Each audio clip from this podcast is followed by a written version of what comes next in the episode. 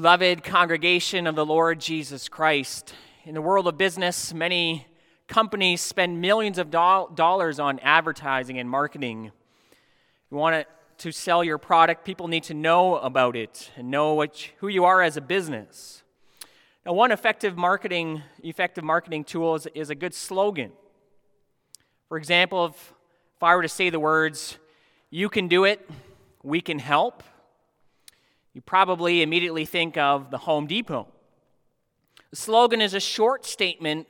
It's meant to send a, a, a concentrated message. It tells people in a few words what this company is all about. It gets to the, the heart of what this company is, what they do, how they can help people. Why do I bring this up? Well, we have entered into a time of Advent. Advent is a time leading up to Christmas. We take the time to reflect on the coming of Christ into the world. There's so much to look at, so much to explore. The coming of Christ into the world is a turning point of history.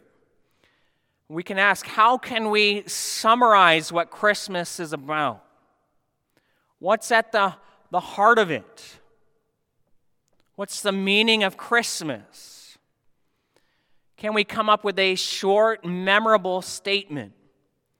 It sends the message to everyone about why Christ came into the world and what it means for those who, who put their faith in him. Well, our text this morning from 2 Corinthians 8, it summarizes the meaning of Christmas so well, the coming of Christ into the world. You know the grace of our Lord Jesus Christ that though he was rich, yet for your sake he became poor, so that you by his poverty might become rich. This is a statement that tells us what Christmas is all about. It's at the heart of the gospel. It's what we're going to be focusing on this morning. So, as I proclaim to you God's word, I'll do so under, do it under the following theme and points Christ Jesus came into this world to give us poor people true riches. We'll look at two main things. First of all, Christ graciously gives us true riches. And second, we reflect his gracious giving to others. The passage we read begins a new section in, the, in Paul's letter of the Second Corinthians. At this point in his letter, Paul speaks about the collection for the church in Jerusalem. Now, this, the church in Jerusalem was substantially larger than all the other churches in the New Testament church thus far. And yet, this church also fell into great need, most likely because of a famine, as Acts 11 mentions. And our text and many other texts, such as Romans 16, 1 Corinthians 16, speaks about this collection for the churches there. And Paul, in our text too, encourages the Corinthian believers to give generously, to take part in this collection. He does so in various ways. First, Paul speaks about the, the Macedonian churches, which was uh, another part of Greece that include churches such as the ones in Thessalonica. And these churches served as an example of how the grace of God changes people to give generously.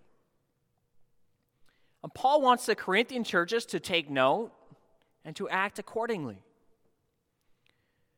You know, the Corinthians had given their intentions to contribute to this collection to the church in Jerusalem. And now Paul wants them to carry through to the end. He's spurring them on to finish what they have begun. He says in verse 8, I say this not as a command, but to prove by the earnestness of others that your love is genuine. Right? The Macedonian churches have proved their love by their generous giving. And so, if the Corinthians mirror the earnestness of the Macedonian churches. They will show that their, their love that they have confessed for the saints is, is true. their faith will produce works.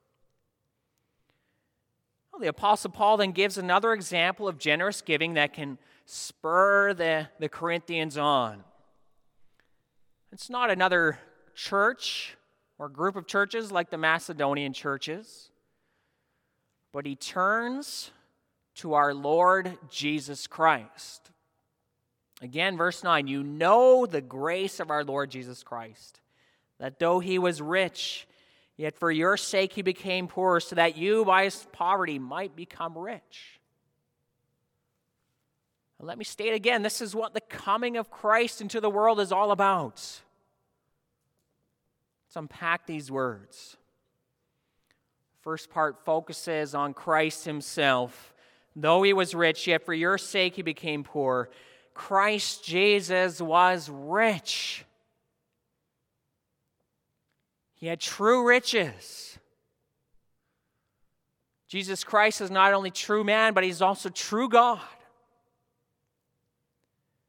As the Nicene Creed puts it so well, we believe in one Lord, Jesus Christ, the only begotten Son of God, begotten of the Father before all ages, God of God, light of light, true God of true God.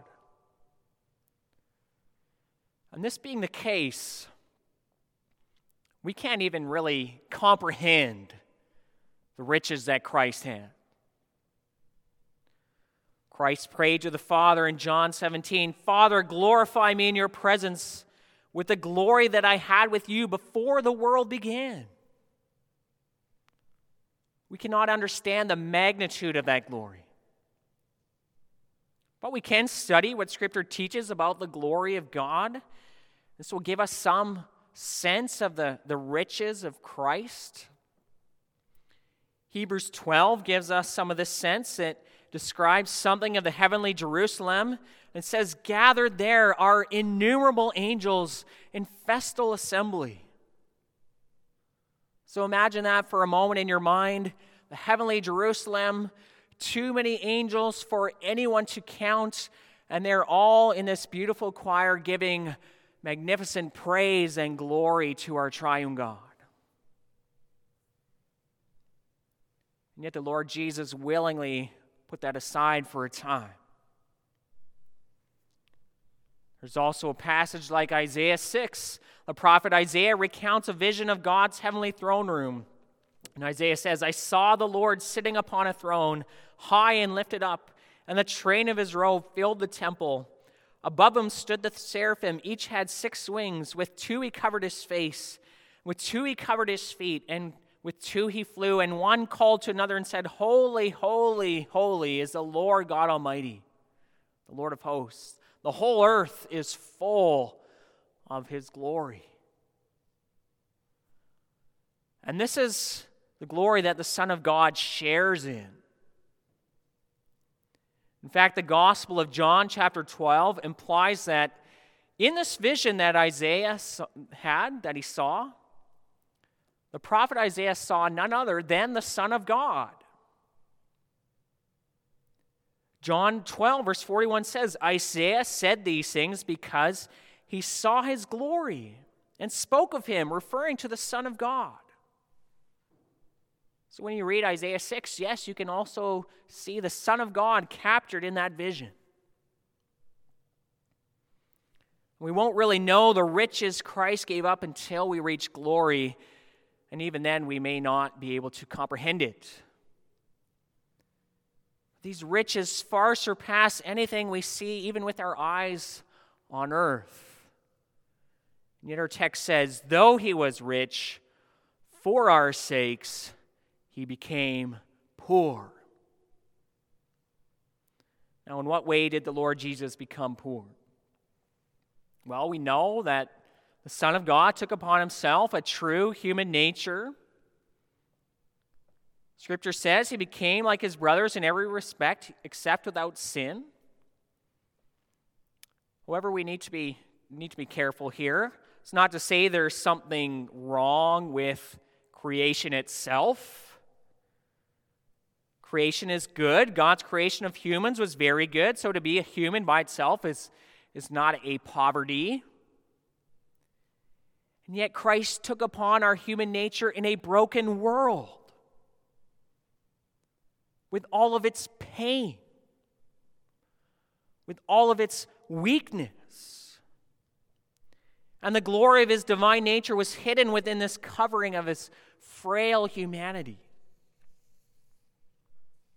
And there were times when this glory shone through. John 2 tells us that at the wedding feast of Cana, Christ revealed his glory. He, he showed his divine power to create when he turned the water into wine.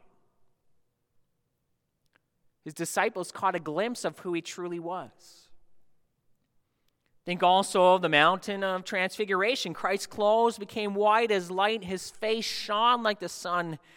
His glory shone through for three of his disciples to see and to, to gaze upon. And on the whole, Christ looked ordinary. People did not recognize him as God's Son or give him the glory he deserved. As John 1 states, the true light which enlightens everyone was coming into the world. He was in the world, and the world was made through him, yet the world did not know him. He came to his own people, and his own people did not receive him. His poverty began right from day one. He was born in lowly Bethlehem. There was no room for his parents in the inn, so they were forced to lay him in a feeding trough. And all throughout his life, Christ's human nature was perfected through suffering. He was familiar with suffering.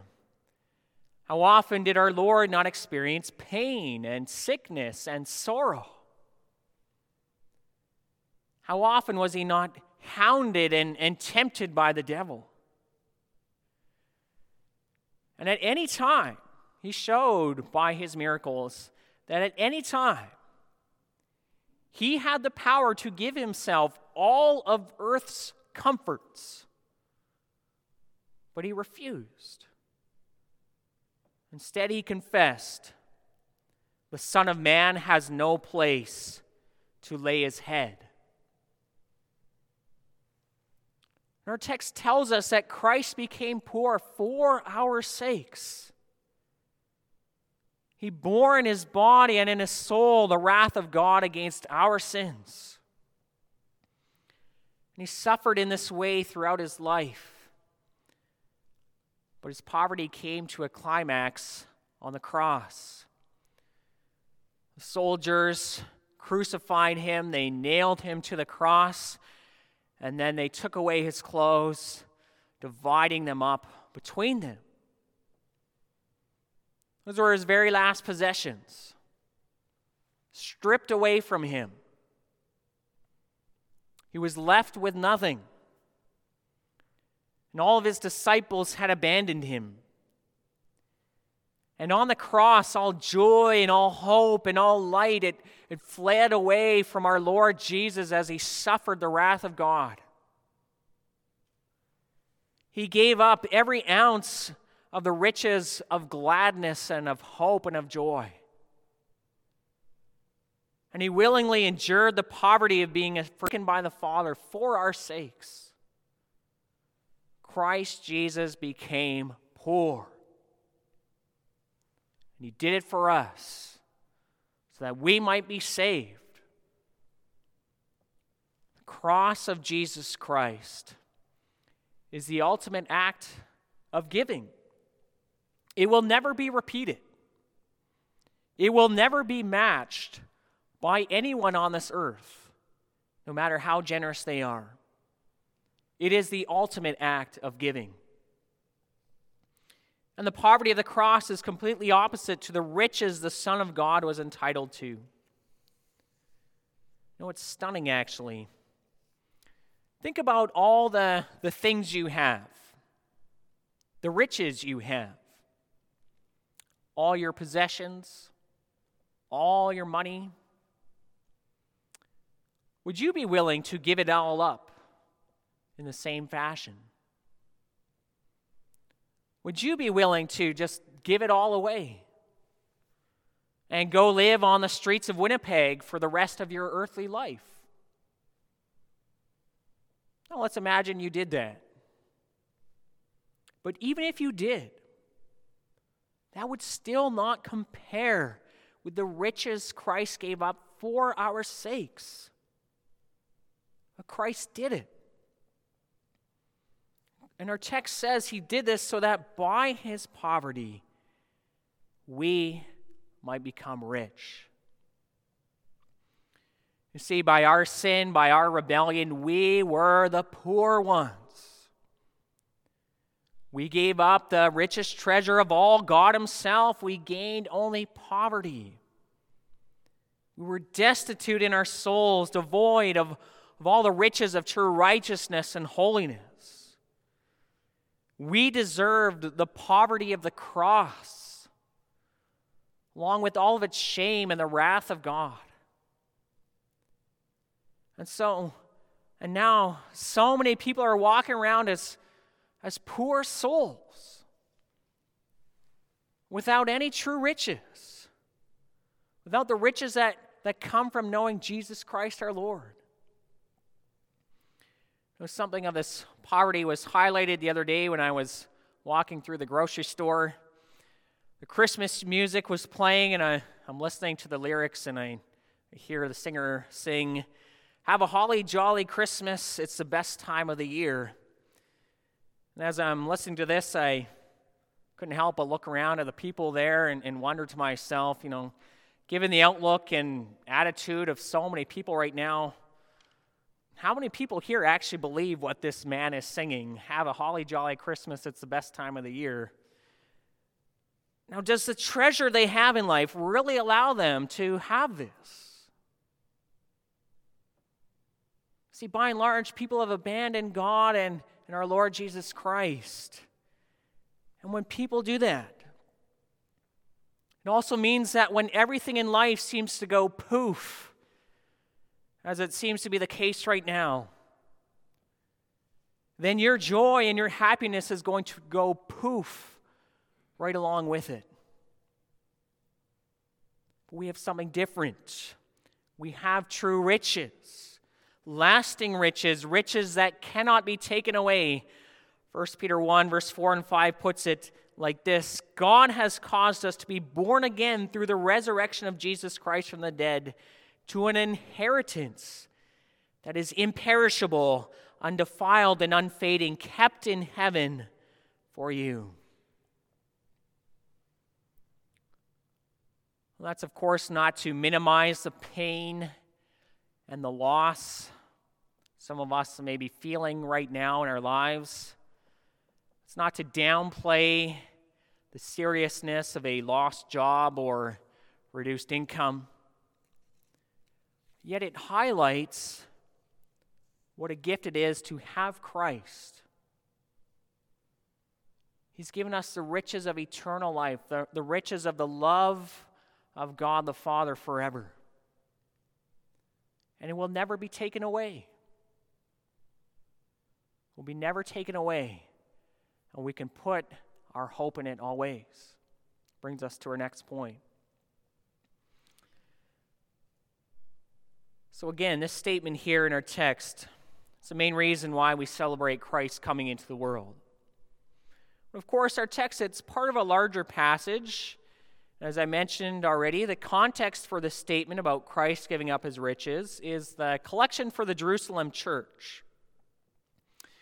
The Apostle Paul, under the inspiration of the Holy Spirit, he brings up the example of Christ's generosity because he wants to spur the Corinthians on to, to give in this same manner, with the same spirit of generosity.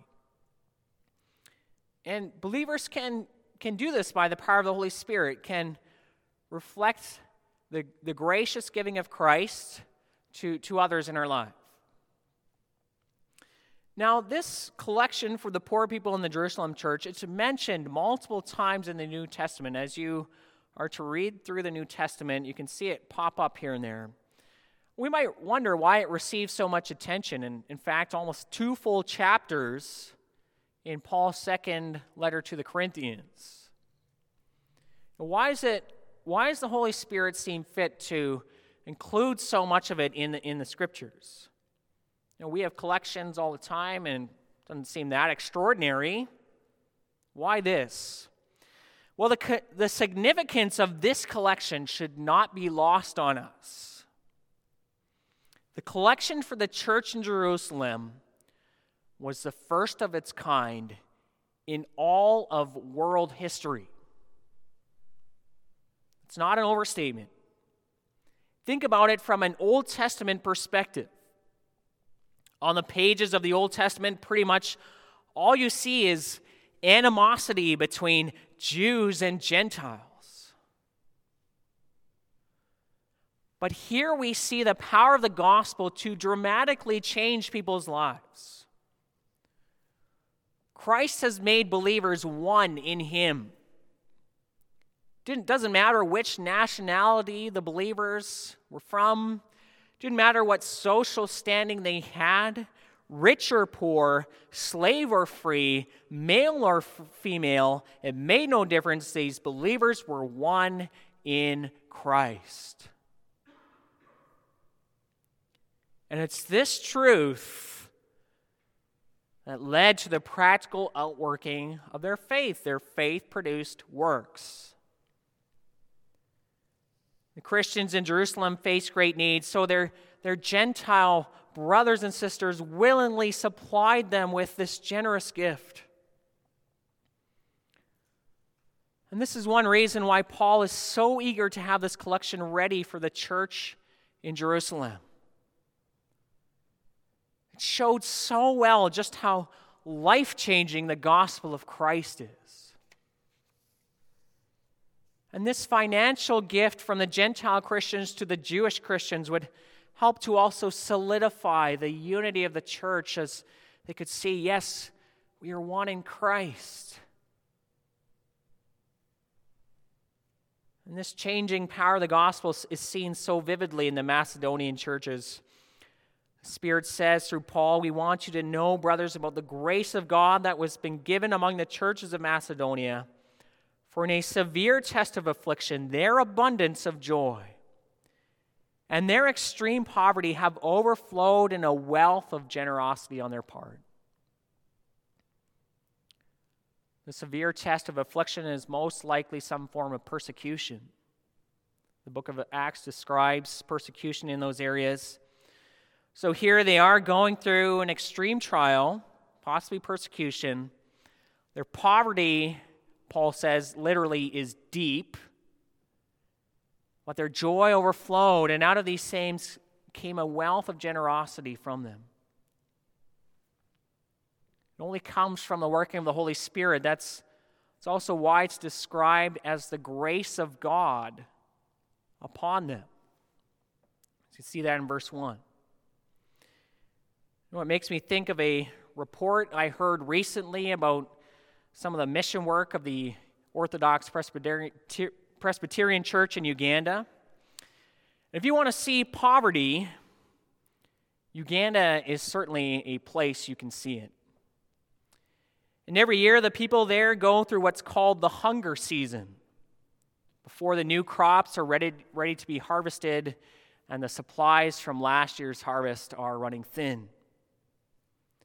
The believers there, they rely on God to provide what they need for the day, and they believe that tomorrow God will do the same. They often have very little, but they are willing to share what they have. One young woman said, Before I came to Christ, I did not care about other people's problems. Now, when someone asks me for food, if we have more than we can eat that day, I give them what we have to spare. And that's beautiful.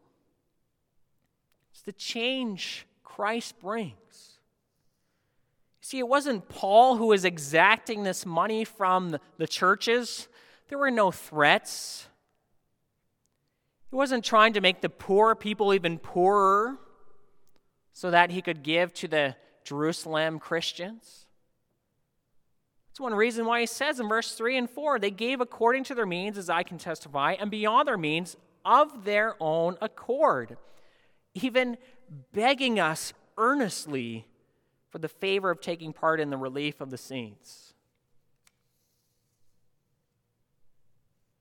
Macedonian churches saw the riches they had in Christ, and so they wanted to give too. Paul encourages the Corinthians to the same. Says in verse 7 As you excel in everything, in faith, in speech, in knowledge, in earnestness, and in our love for you, see that you excel in this act of grace also. We can apply these same words to us today also as, as Church of Jesus Christ. As you excel in so many things, see that you excel in this act of grace also. You know, at, at Christmas time, so easily our focus can be on getting. Getting more presents, getting more stuff. But I encourage you to, to flip that around. Focus more on, on giving. Focus on what Christ gave to us in coming to this world and then aim to give with the same love.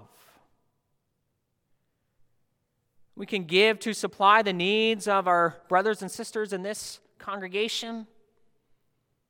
There's so many people also who are needy in our, in our community, in our city. We can give what we have to supply the needs of Christians in other parts of the world also. Again, as, as Paul says, I say to you, I'm, I'm not trying to exact money from you. You might imagine the Corinthian church as they're reading this letter from Paul, they might reply, Well, that sounds nice, Paul, but we have our own financial needs here too. Are you trying to burden us so that others can live at ease? And Paul says, No, it's not what I'm trying to do. I do not mean that others should be eased and you burdened. Then he also says something else. Desires that there would be equality or, or fairness, he, he says. You could translate it. He wants there to be fairness that no one in the church of God should go without their daily needs being met. To support his case, he turns to Exodus 16. He quotes from there, he says, Whoever gathered much had nothing left over, whoever gathered little had no lack. And these words are from the story of the manna in the wilderness. God gave each of his people just what they needed. Nobody starved, and nobody had too much. Of course, in the New Testament age, God does not rain down bread from heaven to provide for our needs. He could do that. But he's still concerned about the well being of his children. And instead of using manna to supply those who do not have enough, he often uses the generosity of his own people in the church, his own children. See, it's no big deal for God to rain down bread from heaven. He could easily do that. And we might think that would be great. But God delights in something better. God delights to see his children give generously to supply the needs of others. That's what he delights in. Think of parents with their children. How often do they not tell their, their children to, to share what they have with their siblings when they see one of their, a child of theirs being greedy? Well, God wants generosity from us as well. We should keep in mind that the tables might be turned one day. Verse 14 says, Your abundance at the present time should supply their need, so that their abundance may supply your need. Right? The Jerusalem church is going through a time of need, but it may not stay that way, and your time of plenty might come to an end. Proverbs 23, verse 5 says, When you take one glance at riches, they are gone. They grow wings and fly away into the sky like an eagle. And that could happen to our riches as well. Put yourself in the shoes of needy Christians and consider what would this feel like to have this poverty? And how would I respond when other Christians graciously supplied my needs? Sure we would respond with thankfulness and praise to God. And that's one of the goals God has in mind with our giving. It benefits not only the one who receives, but also the one who gives. That's what 2 Corinthians 9 is all about. Paul still talking about this gift to the churches. He says, um, this, the ministry of this service is not only supplying the needs of the saints, but is also overflowing in many thanksgivings to God. By their approval of this service, they will glorify God because of your submission that comes from your confession of the gospel of Christ and the generosity of your contribution for them and for all others, while they long for you and pray for you because of the surpassing grace of God upon you. Giving is win win It benefits the person who receives, but also the person who gives. The thanksgivings that overflow from the receptions of gifts in Christ results in praise and prayer to God for those who have generously given. So let us see this. Let us seek the well being of our neighbor. Let's remind ourselves of what Christ has given to us let us also have generous hearts. Amen.